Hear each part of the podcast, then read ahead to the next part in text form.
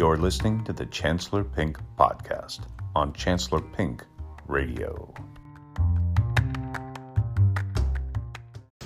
I think we've all learned through the Trump presidency uh, of something that's very important uh, to our culture here in the United States. But I'm not sure that we're all learning it. Hi, my name's Chancellor, Chancellor Pink to you. Only Chancellor to my close associates and friends. The Chancellor to my buddies, to my buds. But Chancellor Pink to you. Just someone listening to my podcast. Ew. Anyway, Mr. Pink, in fact, to you, to the likes of you. But what am I getting at about why is my nose sound clogged up? I don't know. Shh, it's none of your business. Maybe I was crying before I made this, or maybe I have the virus. Either way, I'm alone, so I'm socially distanced. But the thing is this Are we learning about morality? Do we have morals? What does liberalism have to do with any of this?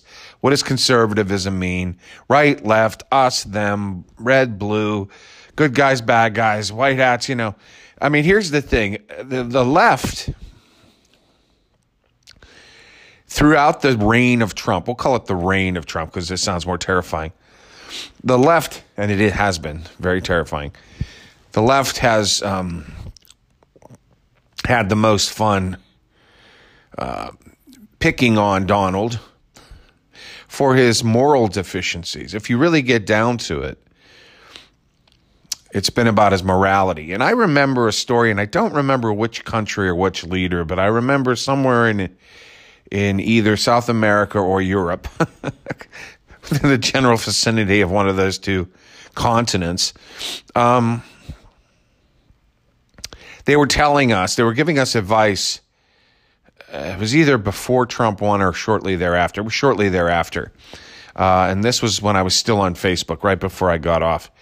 That this creepy, terrible leader that they had had uh, got beaten in the next election because the guy who opposed him decided to be smart and not run against him personally because what had happened is in the election that the creep won, it became a personal attack on him because he was so repugnant, and uh, he won anyway. Uh, the more they piled on and talked about what a bad person he was, it didn't seem to affect the people that liked him, and he won. But then after he he reigned in his form of democratic terror in whichever continent this was in, whatever country, the, the, the opposition the next time around decided to not get distracted by personally attacking this leader, but instead stick to issues that mattered to the people, like healthcare, whatever, things that actually affected their lives, and decided to point out how this awful leader did awful things or nothing with respect to these issues that truly mattered to people. And he won. He upset him and he got the creep out of there. So advice was being given on Facebook to us that be careful not to continue with this Trump bashing. Look, he won anyway, even though that's all Hillary really did a lot of. And um, he's going to continue to win. And win the next time, if that's all you keep doing is bashing him uh, morally, or in effect as a person, you know, personality traits, whatever, uh, and stick to the issues. So, of course, that's not what we're doing. And in fact, it's been confirmed that the people that Joe Biden is running against Trump. So, um, which is fine, you know. I mean, at the end of the day, I think Trump is so awful that he could lose, even with people running against him, especially as the issues that have come to the forefront right now in this election year are moral based in a way.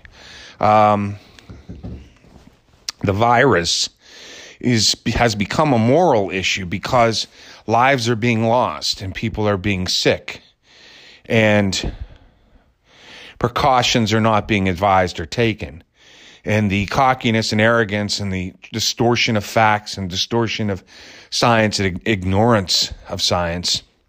Ignorance? Ignoramusness, the agnosh, the act, the actu, the ecumenical council.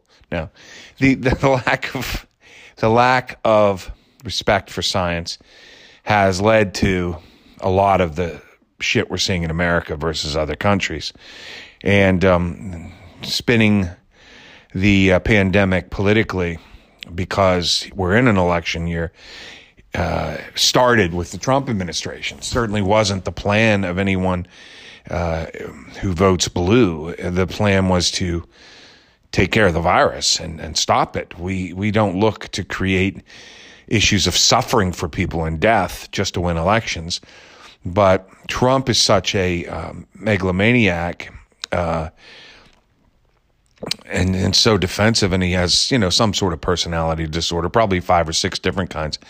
That um, that's what he has done, and his people are so blinded by their faith in him simply because he's espouses their hatreds that that's why he's done it in order to support his base. And they of course he has then doubled down on the hatred with the racial um, with the racism that he's full of. And they love that too because it is a hate based base. His base is hate based uh, they're they're not just people. I remember when he first won we had michael moore and other people who, who were predicting he could win. And they said it was because he was speaking to the the working class people in places like Michigan um, who otherwise voted for Obama, and they used to be solid Democratic voters, but they're so frustrated by the elites in the political system on both sides that they just want an outsider and someone who they think can manage money good and he's rich and he supposedly could have managed money so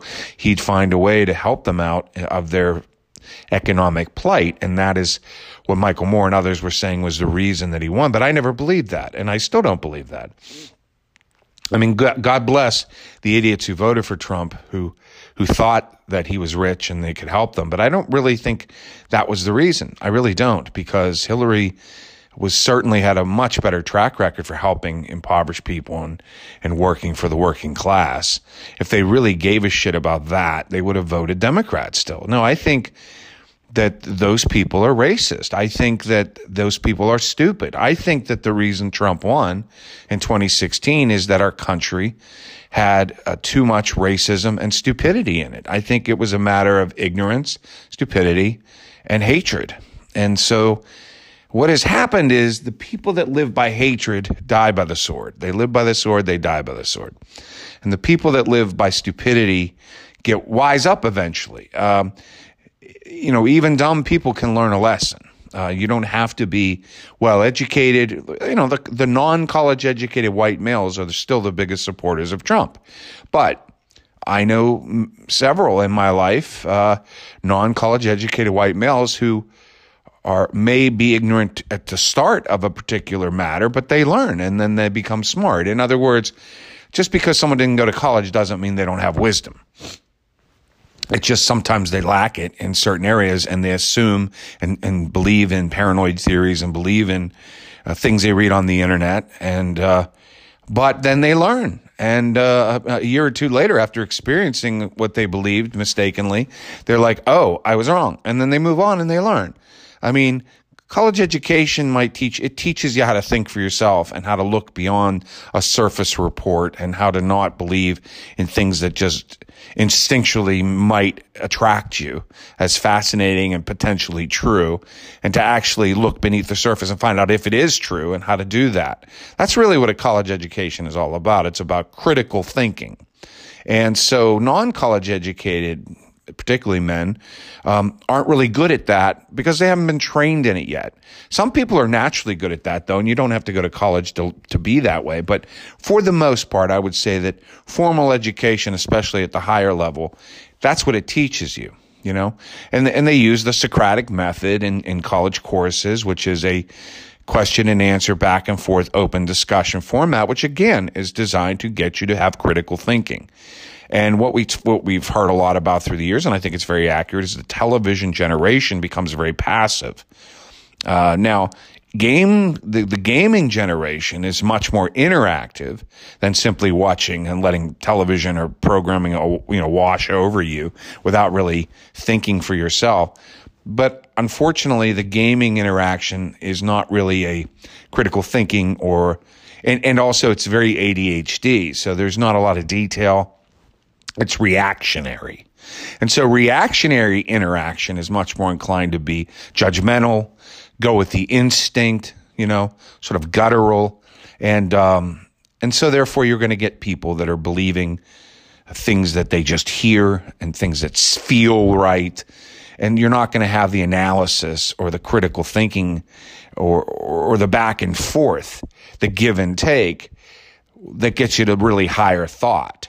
And that's what college education is a form of education that if you, if you, if you bother to go to class and actually do the reading and the studying and the learning, that's what you learn. And so people that supported Trump, I think, weren't so much that they were into their economic state.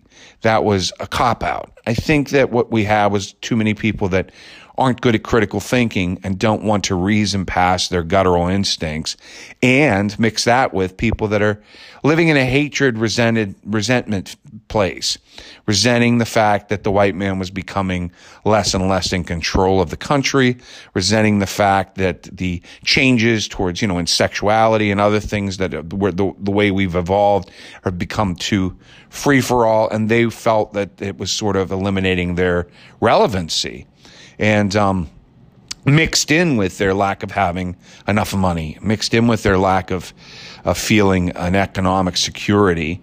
Sure, but really it was their anger and their hatred towards others for being different from them and they felt taking what was rightfully theirs combined with their inability to look past those guttural sort of more instinctual emotions and do some critical analysis because uh, they were never trained how to do that. Now, what I think has happened in the past four years is a lot of those people uh, have learned how to critically analyze Trump and what he has done and hasn't done for them.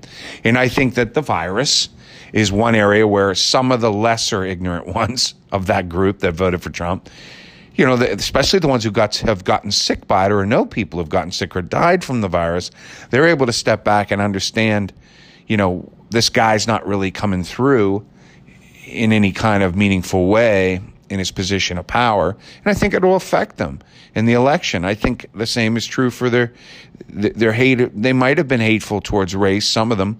Others maybe just uh, felt uh, encroached upon, and I think that when you put true racism on the table and say, Are you a racist? I think a portion of his supporters are going to say, No, that's wrong. And, and, and they see him not doubling down and they're like, I don't want to go there. I was frustrated. I had a bit of anger.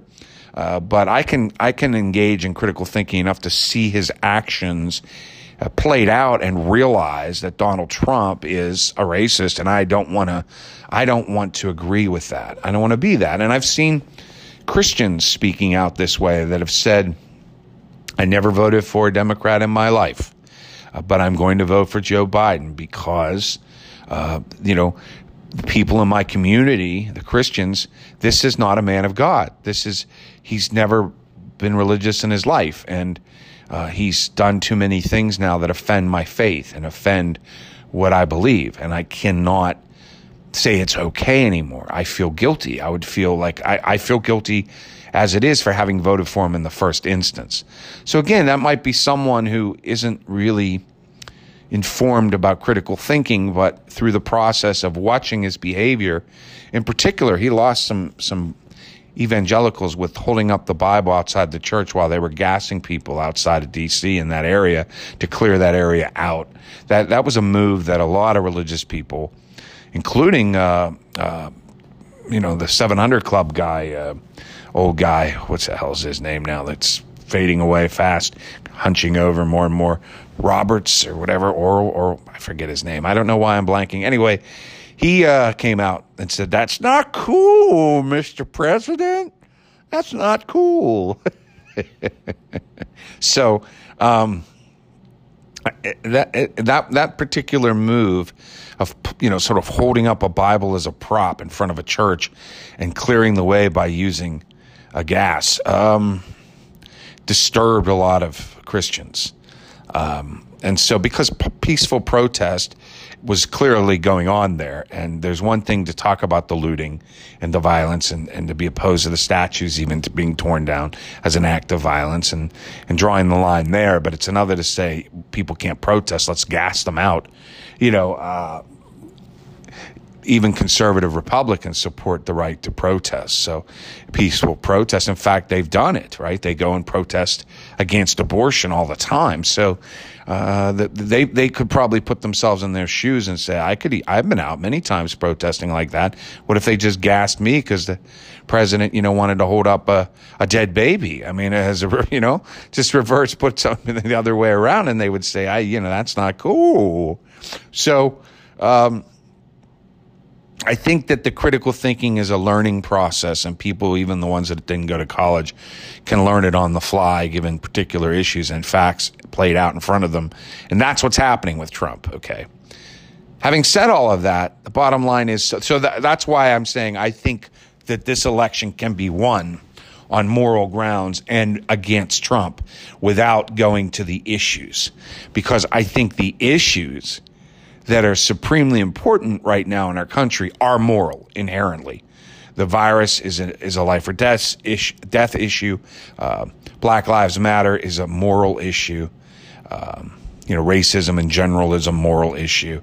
So you can clarify those two particular things and see where Trump stands. He's made himself very clear, and um, and just feel repulsed by it, and feel like he's a bad guy and say we can't have him in charge, you know. And plus, the economy's terrible, of course, because of the virus. Tons of people are out of work, and so even for the the white non-college educated people who voted for him because he was Mr. Big Bucks, I mean, they've lost retirement funds if they had any because of the market uh, downturn that initially occurred. And although the market has, for the time being, stabilized, uh, that didn't prevent them from losing a big chunk of their retirement funds at the initial stages of this virus. Now, even though it's not his fault, and it isn't, the virus and the effects on the market has really nothing to do with Trump, nor did any of the gains have anything to do with Trump. But he likes to take credit for all the gains. But the reality is, you know, the economy is affected because of the virus too, and it's really not any of his fault, nor were any of the gains in the economy any of his doing. I mean, the reality is a president kind of gets to ride the coattails of the economy. And when it was doing well, it was going to help push him through. But now that it's not doing well because of a virus, uh, it's going to hurt him. Now, the problem with that is, in particular, it is his fault with respect to the virus. That is, we could be doing better by now economically than we are if he had taken precautions early on. And certainly, businesses could be open better and doing better if he would mandate the use of masks, for example. And ha- have the, the, the, the people among the public that are paranoid about that understand that trust me on this, we need it. Trust me. If, if we had a message from the top down, coming from the highest leadership, uh, espousing the science behind masks and how they help, uh, then we could do so much better uh, than we're doing with respect to the issue of the economy because we could be operating at a higher level. There would be less virus spread, and um, it would have benefited Trump. So all of these issues are joining together, and but but under the one heading of Trump's an asshole. So I think I think he can lose based upon him being an asshole, and I think he. Uh, well, I won't say I think he will because I fear many many things still. I fear I fear the the uh, the underhanded tactics of the Republican Party with respect to voting suppression, and I fear the pandemic keeping people away from the polls, and um, I fear uh, mail-in ballots not being authorized enough, and uh, potentially, and I also, frankly, I fear that the latest poll here in my state of Pennsylvania has Biden only up by 5%. And I just think that that's insane. That's like, it's a nice lead, but I, I'm pretty sure. Actually, I think right before the election, Hillary might have only been up by two or three in Pennsylvania right before the election. But Biden could be up by two or three by the time we get to October as well. Um, and I'm just, I know that uh, the old phrase of uh, Pennsylvania is Pittsburgh and Philadelphia with Alabama in the middle uh, is is pretty much true. And I know that Pennsylvania, a pretty pretty big state, is chock full of red uh, everywhere, but in the, really in the two big cities. Um, aside for a couple little pockets elsewhere, it's pretty much, you know, Allegheny County and the Pittsburgh area uh, that that's blue, um, which it gets mistakenly characterized as a Trump town, Pittsburgh. I don't know where that came from. It's it's offensive every time I hear that because it's just factually wrong. Um, but then, of course, Philadelphia, heavily blue, always. Um, and all the major cities pretty much are heavily blue everywhere in the country, even in red states like Texas. Um, but um, so, yeah, Pennsylvania has a lot of red in it. So I guess that's why uh, we have so many still uh, adamant Trump supporters enough that the, the gap is only about 5% right now. But that, that scares me. It's a little disheartening. But at the end of the day, I think Trump can still lose based upon Trump and his behavior and the fact that people that aren't critical thinkers have learned through the process of simply watching him in action deal with really significant issues that have affected their lives and livelihoods and they can see that he's just not a good person and that it has cost them personally the fact that he's a bad guy. So I think that running on Trump's a bad guy might might be enough now. But here's my point of this podcast, which I'll try to make quick now because I've gone on so much just about all that background. The point that I wanted to make was morality in politics and why I think liberals in particular, and I ascribe to myself as being more liberal, and I am a lifelong Democrat, but I think that liberals make the mistake of pretending like they have the moral high ground, um, while at the same time um, crossing over into bad territories where they're not particularly moral or kind or loving or caring. And I think that they have to be careful about that. I mean, all of my life, I have believed the difference between Republicans and Democrats is that the Democratic Party was the party of compassion. You know, they, they, it's not socialism, but caring for your fellow man, providing programs that help people in need, not believing that if someone isn't working that they should starve to death. Too bad for them. Kick their ass out into the street. Rather, you know, provide them incentive to work, but also provide them food and an ability to stay alive. And similarly with health insurance, not believing that they should put money away and save and be able to pay and take care of it on their own, but rather, you know, it should be a right uh, that everybody can go to the doctors and not be saddled with bills that put them under and destroy them just because they happen to get sick. We're all going to get sick. We're all going to die. We need some coverage for that financially. And it's not fair to create a society where people can't afford to be human. They can't afford to have the pitfalls of living and being human, namely illness and death. You know, people should be able to afford to simply exist meaning give them food to eat and give them health care when they get sick. And um, we don't have to provide them with all that much more than that. I'm not saying kiss the ass of the, you know, of the lazy or of the people that don't contribute to society, but I am saying they are human beings and we have a responsibility to them.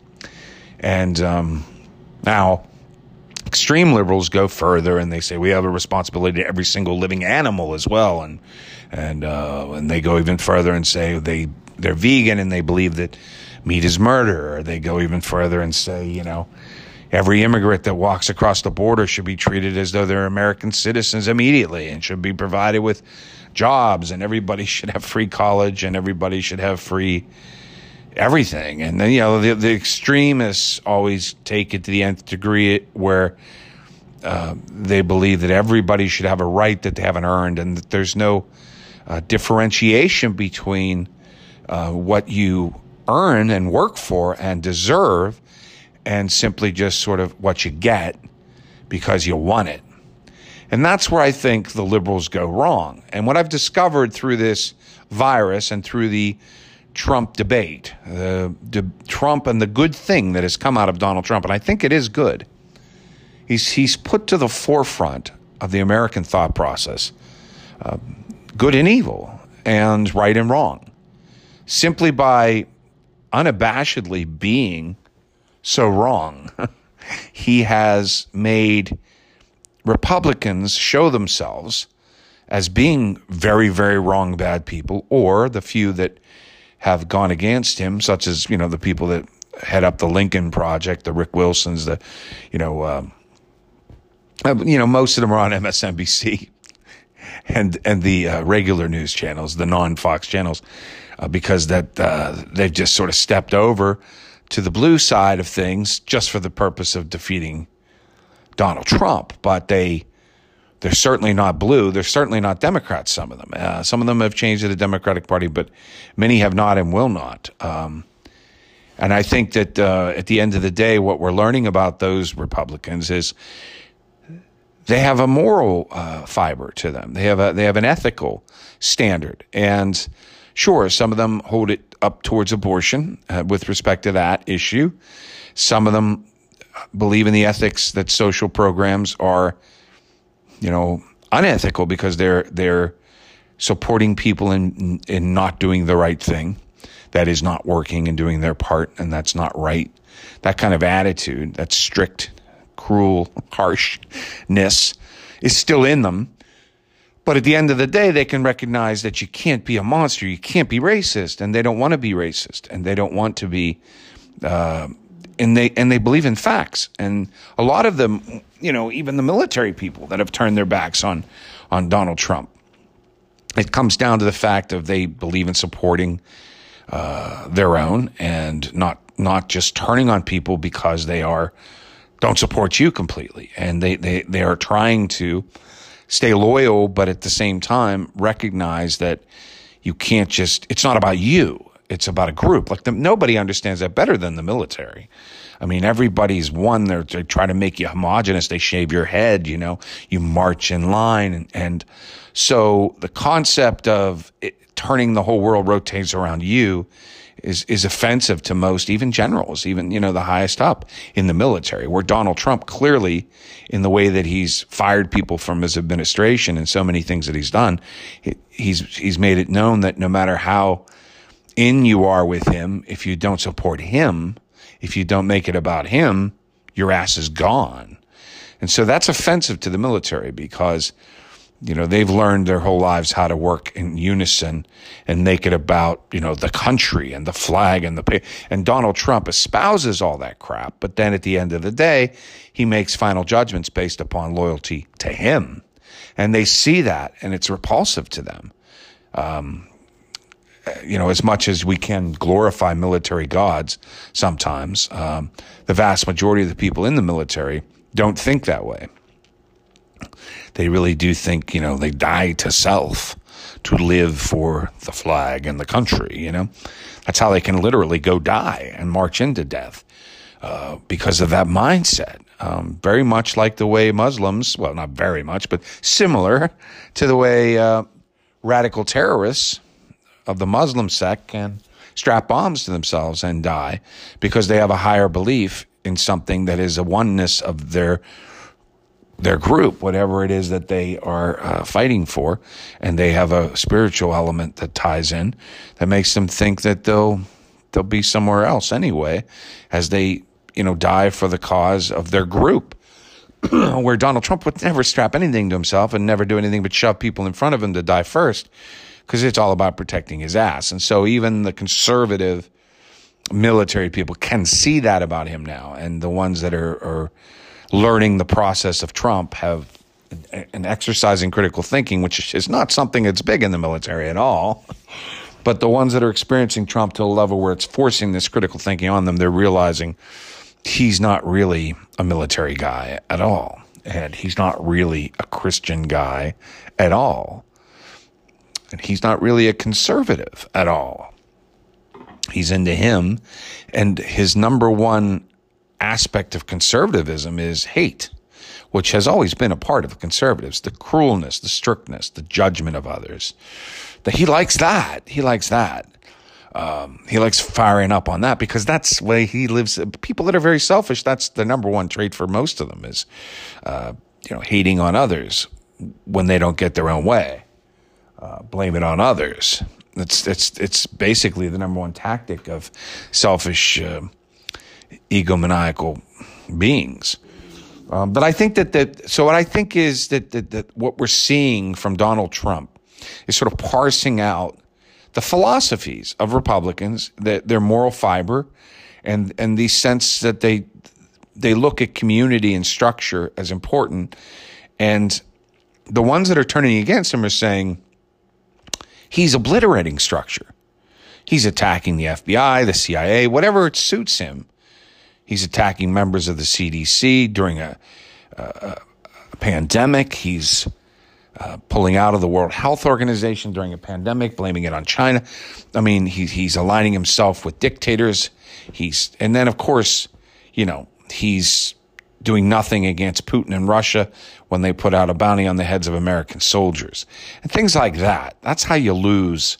Um, and, and of course, the move with the Bible in front of the church after gassing people. I mean, this is how you lose conservative people because they, there comes a point where the whole basis for their conservative ideology is a sense of belief in structures, belief in organizations, um, a belief in a oneness of a group.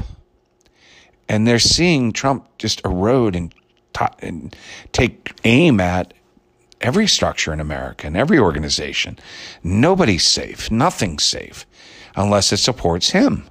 And his really only common theme or thread is is hatred and is and that although that's a part of all of these conservative Republicans, judgment, hatred, strictness, cruelty, um, it's not enough in the end. They still believe in the strictness and the hatred and the judgment in support of an organization or a structure, something that's ritualistic, something that they believe has long-standing history that is good for people. Uh, that's what Republicans believe in a lot.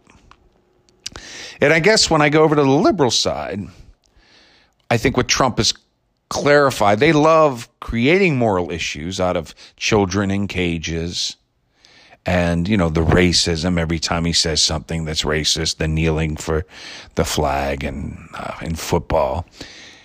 They love uh, pointing out you know his callousness towards the loss of life from the virus.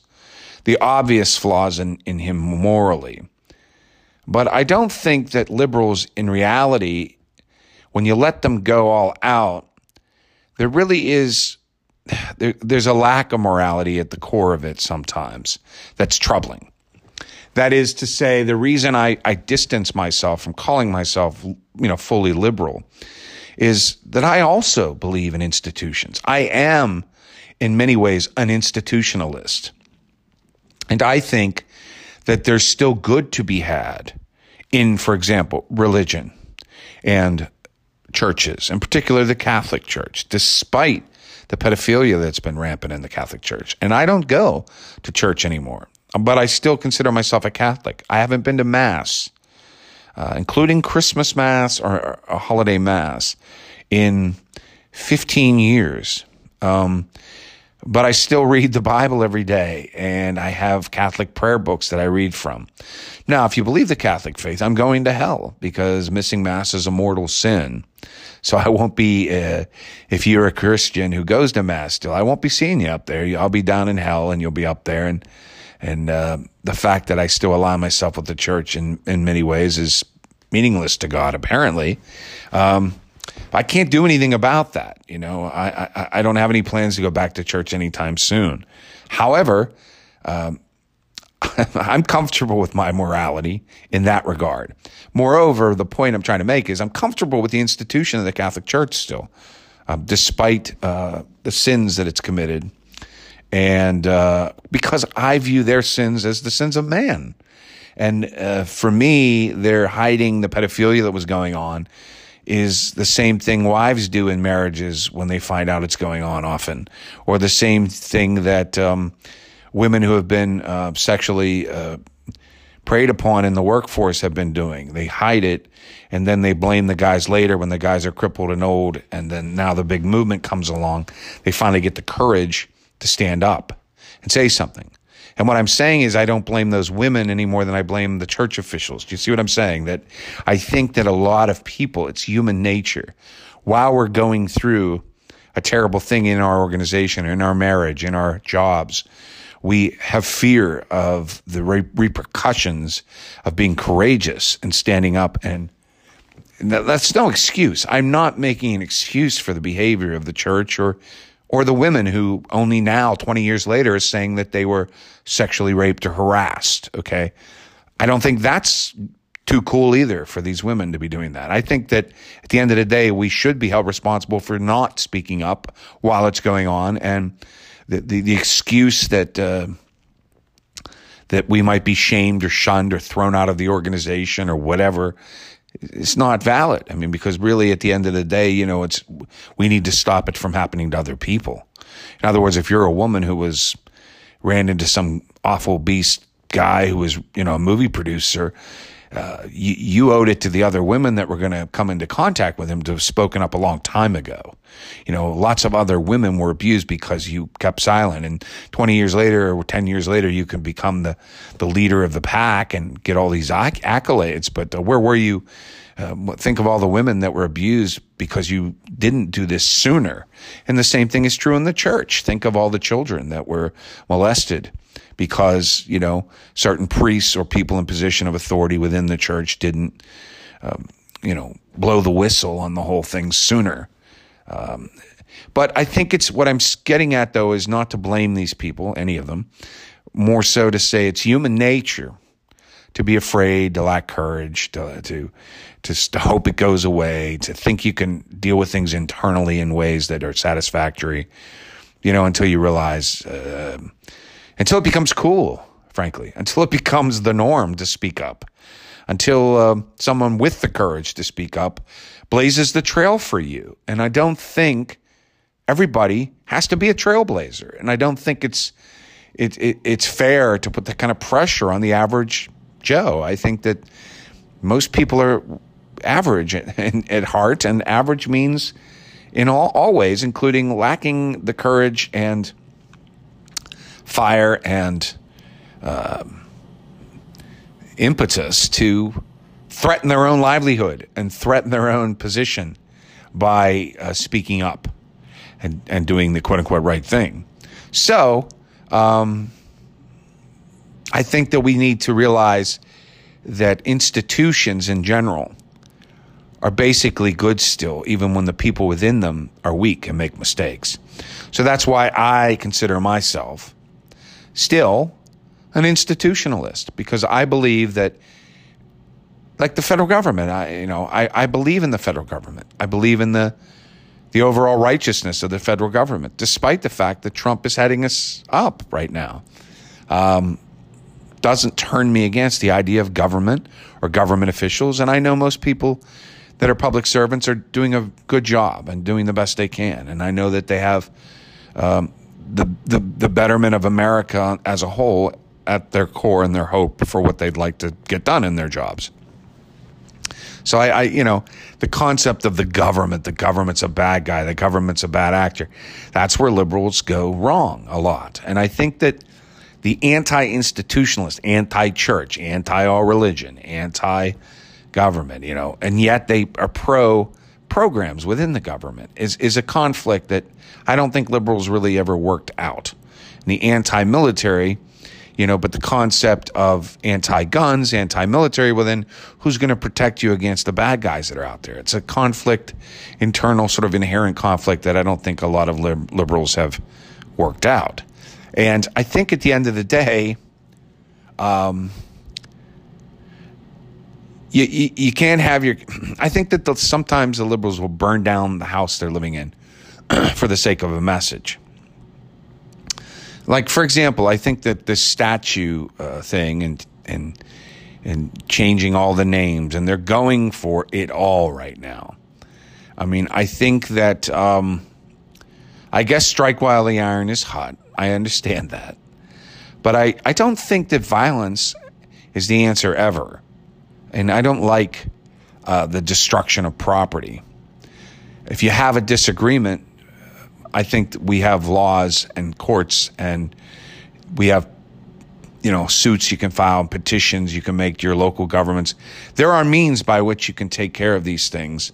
I think mob rule is frightening and i don't care if the mob agrees with my political perspectives or not.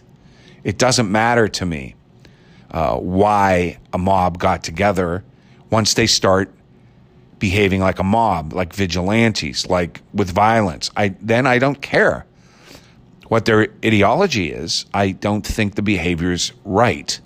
And I don't see where it stops.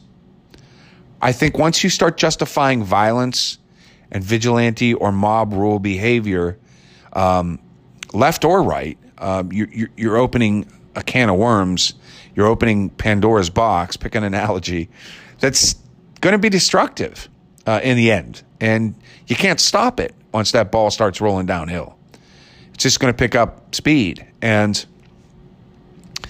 I do think we have an issue with respect to racism in this country. But I think when you see people instructing white people how to think and act and how privileged they are, and I'm 54 and the entirety of my life, we've been over backwards for black people and women. We really have as a culture. And I, I think we need to keep doing it, but I don't think that it's right to say we're racist at all as a culture in America. I think that there are racist police in America, and I think there are pockets of racist people everywhere in the world.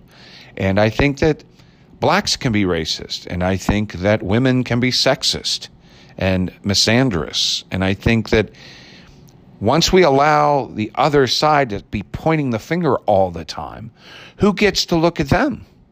Um, are they perfect? I, it confuses me.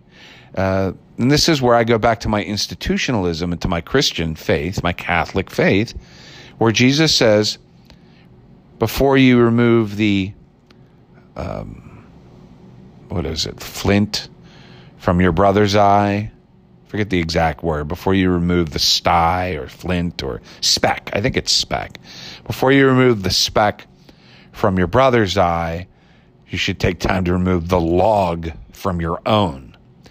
And humility is very important to being a Christian.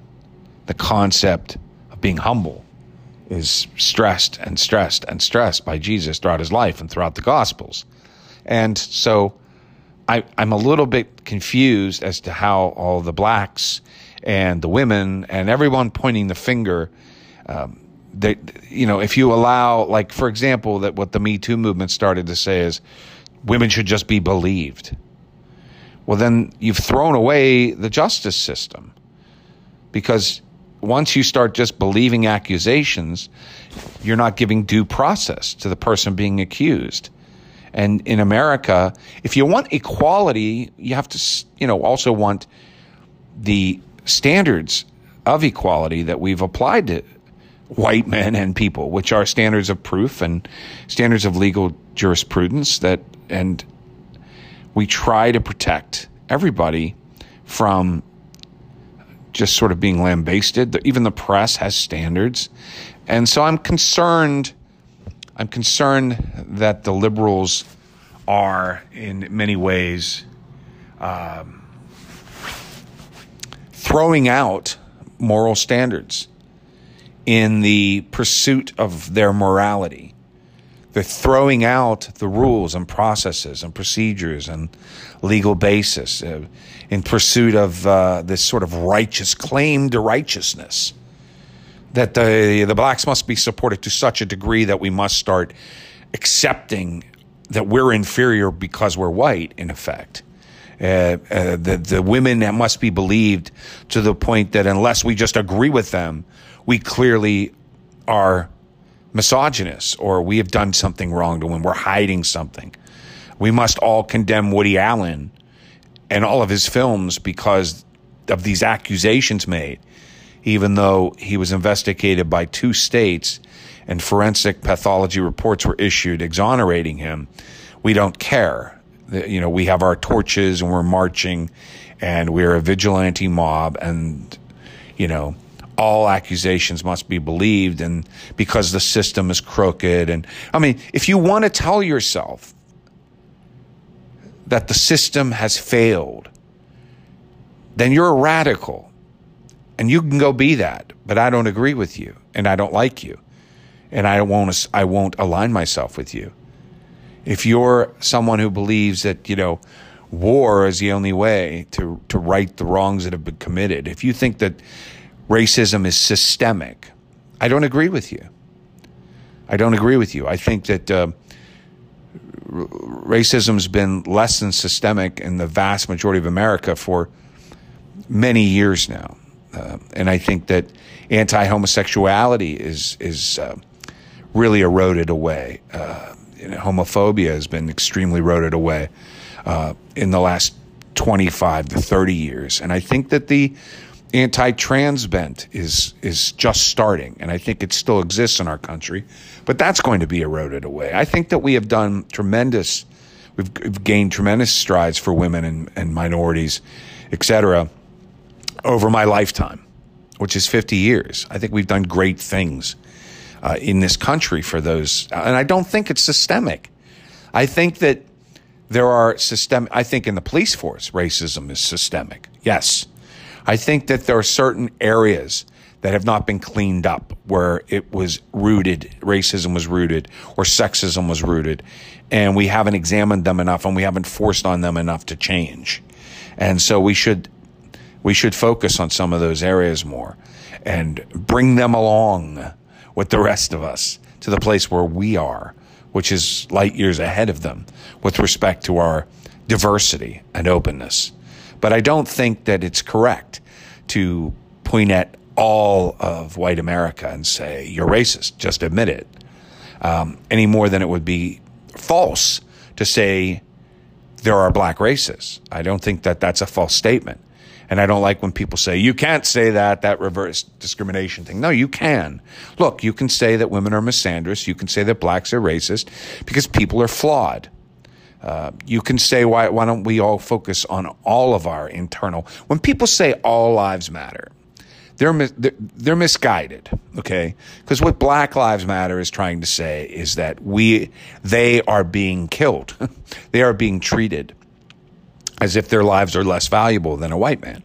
That in a very, the same situation, a black man will be killed by a police officer that a white man won't be. That's just factual. Okay, so when they're saying Black Lives Matter, they're saying, you know, don't look past these deaths as if it's nothing. Uh, this is significant. If a white man was killed in this situation, people would be outraged. And they're right. So that's what they're saying. And if we can't understand that, we're being stupid. If we can't understand Colin Kaepernick kneeling and what that says, and if we take it as an affront to the flag and all that, then you're being stupid. Okay. However, what people, when people say all lives matter, and they're not thinking that way, they're right. And, and, and I don't think it's always correct to shoot down and hate on anyone who says, but all lives matter too, though. Yes, they do. And frankly, if we spend so much time pointing the finger and we join forces with all of our left extremists pointing the finger, who's, who's looking at the people pointing the fingers? They need watched too all lives matter, including the ones being accused falsely by these movements that are getting out of control. And I think that we have to be careful to not think that we are morally superior when in fact some of the things we're doing are immoral. Nobody would argue that abortion is moral. They, sh- they are arguing simply that it should be a right to do it for a woman because it's her body. But most people that support the legality of abortion think of it as an immoral act or think of it as something they don't at least want to face or have to choose to do. Uh, they feel guilty about it. They feel bad about it. They don't want to think about it.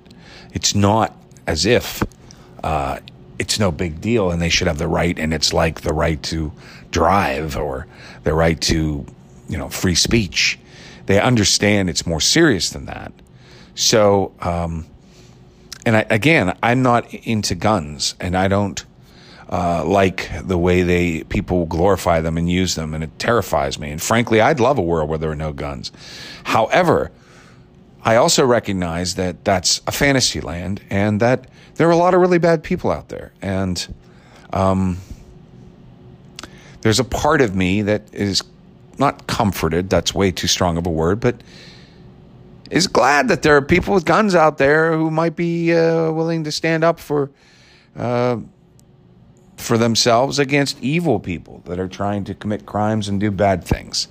And so, I don't think that um, I don't think that we should be so into liberalism that we don't open our minds to other positions that might disagree with us.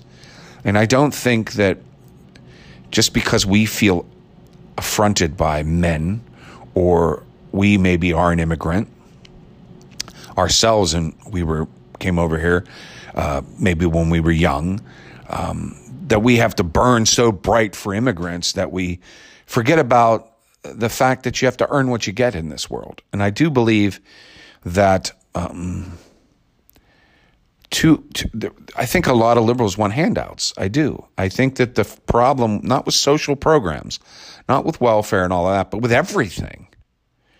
I think that a lot of people feel entitled that haven't done shit for this country. And I believe that back in the 50s, et cetera, there was a working class mentality where, you, you know, you'd get your fair shake if you put in the hard day's work. And now the idea is like, well, that doesn't happen. But guess who's saying that loudest? People that aren't bothering to do it. You can't really complain that America doesn't provide for you when you're doing the right thing if you're not doing the right thing. In other words, before you get to complain about how you're not making enough money or you're not being respected enough in the workplace or you're not you know, getting f- further ahead. You know, the American dream isn't yours anymore. You have to first show me that you've tried to reach the American dream, that you've tried to put in the effort that it takes. And frankly, you can complain while you're still doing it. You can be putting forth the effort and the drive that it takes to get ahead, and at the same time, arguing against the success rate for people like you when you put in the time. Doesn't mean you quit to do the fight. You don't have to stop and complain. You can keep trying and complain at the same time. You can petition and protest and do what you have to do to try to effect change while at the same time doing the right thing.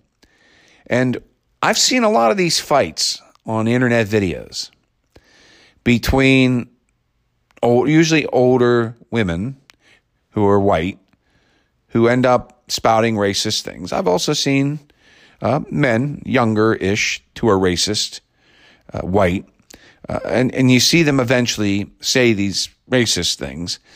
But if you watch the beginning, a lot of those videos, whether it's an Asian girl or a black kid or um, a black woman or a black man, um, if you watch them from start to finish, you see that there, there's in some of these videos, not all of them, there's provocation by young people, minorities, but young people, young Americans. They don't they don't speak, you know, these are these are kids that were born here. These are Americans.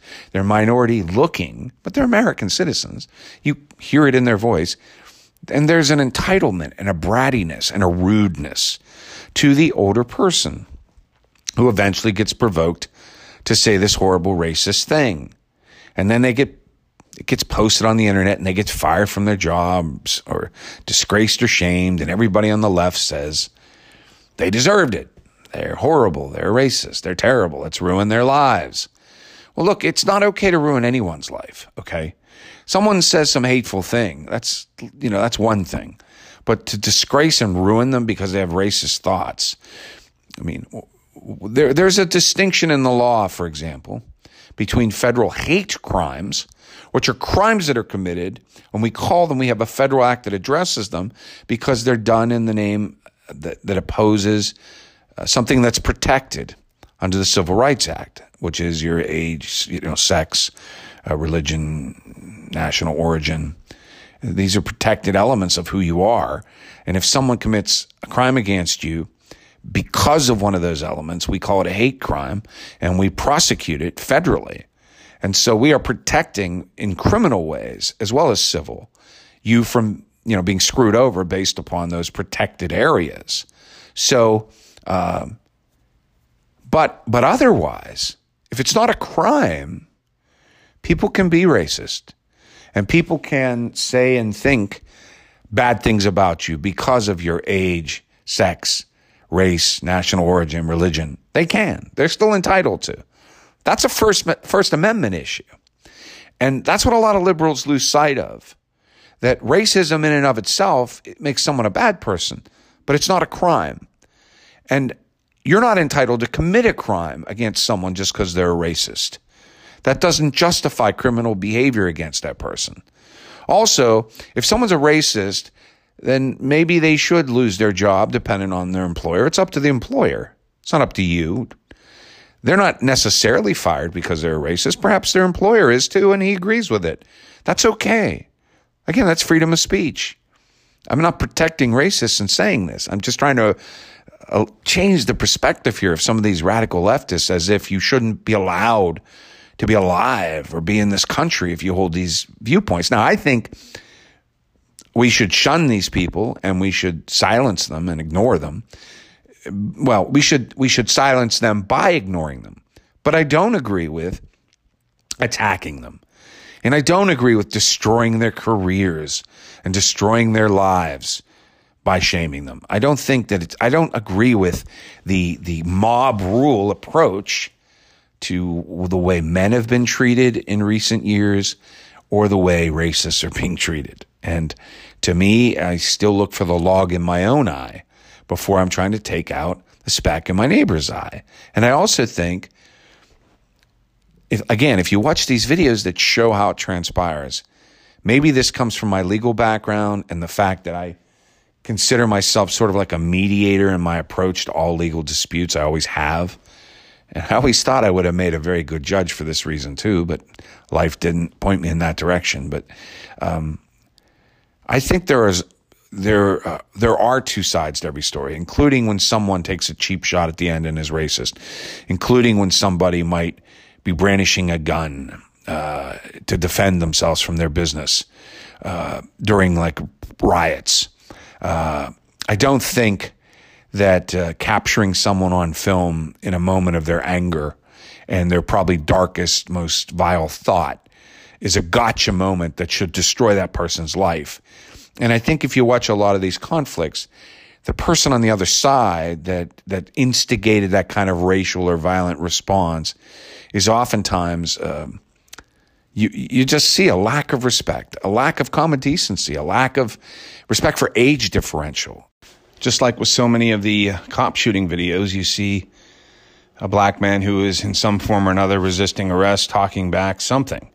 Doesn't justify the murders that result, but at the end of the day, you know, um, everybody knows to acquiesce and don't provoke old white people who are racist. I mean, it doesn't make what they say okay, but the, the filming of it, I, I look, when I watch those films, I never side with the person posting it. I always think that they're an idiot. Um, because you don't see the filming start till after the controversy already. That's another thing. You catch someone when they're already there's already a dispute, but you didn't see what started that dispute. And I, frankly, can look at the two people and the supposed victim often clearly has an attitude and the way they're filming it and what they're saying, how they're prodding the person on. So I just think that, you know, this righteousness from people who aren't behaving kind and loving and they're not giving these other people in their society the space they need, the respect that they deserve, and yet they're demanding it back. It's a it's a frustrating situation where you know, everybody on the left seems to think that uh, they're so right because it's just common sense that everybody should just have everything they want at all times, and that's equality. Versus people that think, no, I think you should have to earn it and work for it, and I think that you could if you tried, but you just want to demand it instead. And I think there's truth to that.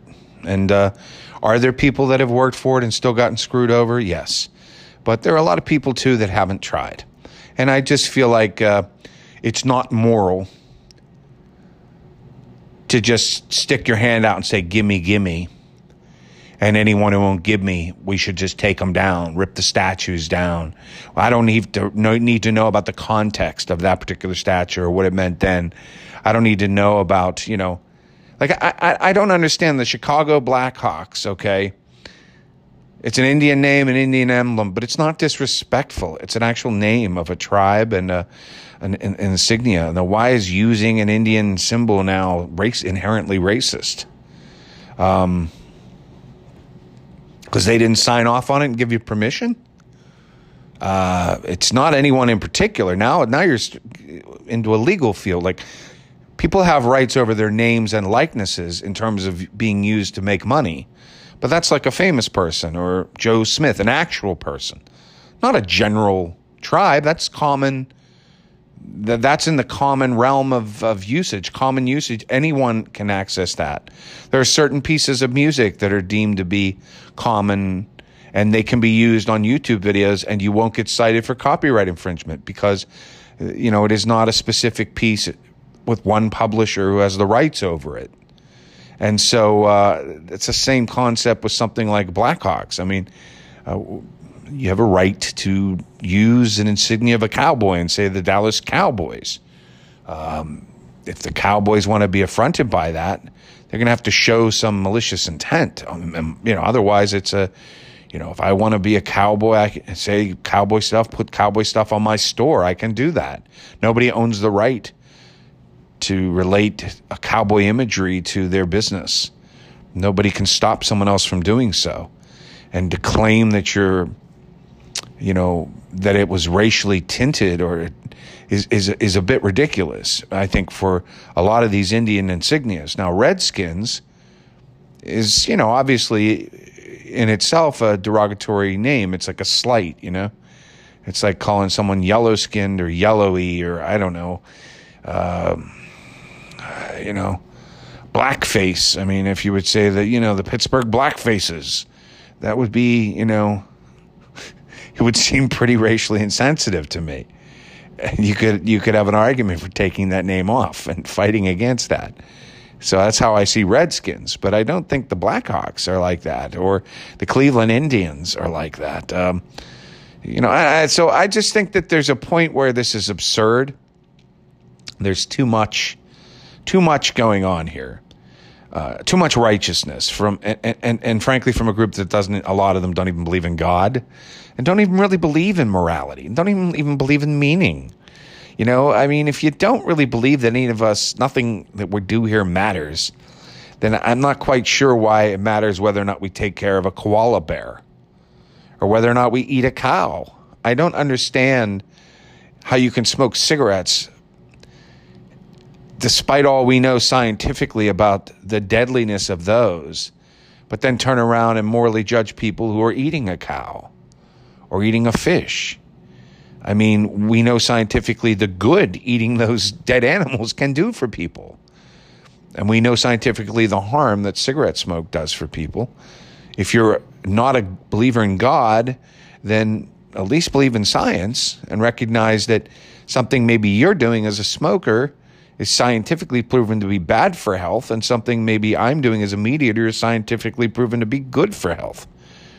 Not bad for the animal, but since none of us are going anywhere after we die, who cares anyway? You know, we're the human beings, we're the stronger animal. We might as well eat the inferior animals that we can control and eat because, hell, we just want to be well and be healthy. And if killing and eating animals helps us get to that place of health, then let's do it. No one's judging us. Nobody's looking down on us saying, you know, that's a sweet little cow. How dare you butcher him? Because there's no God and there's no afterlife. Anyway, I, I, my point there is just, just again, another example of I think people are just entitled and rude and disrespectful of institutions, and they are taking a position of righteousness where they don't belong.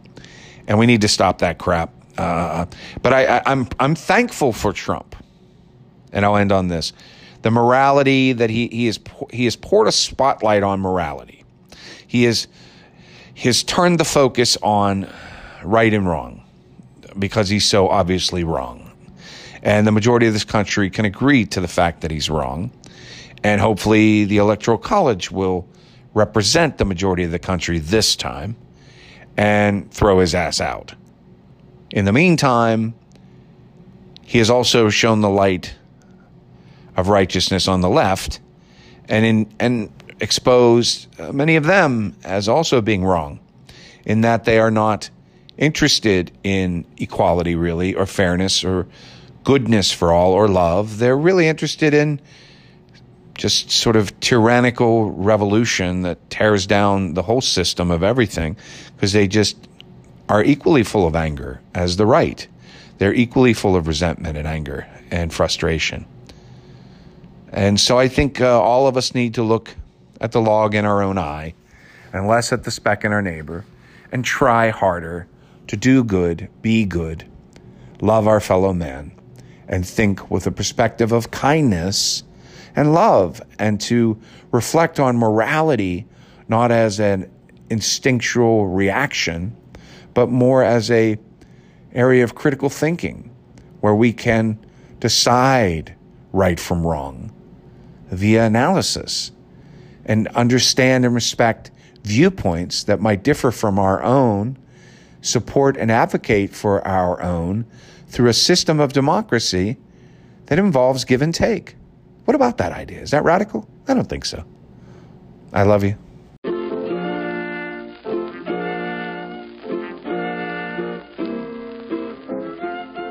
Yabba da boopa.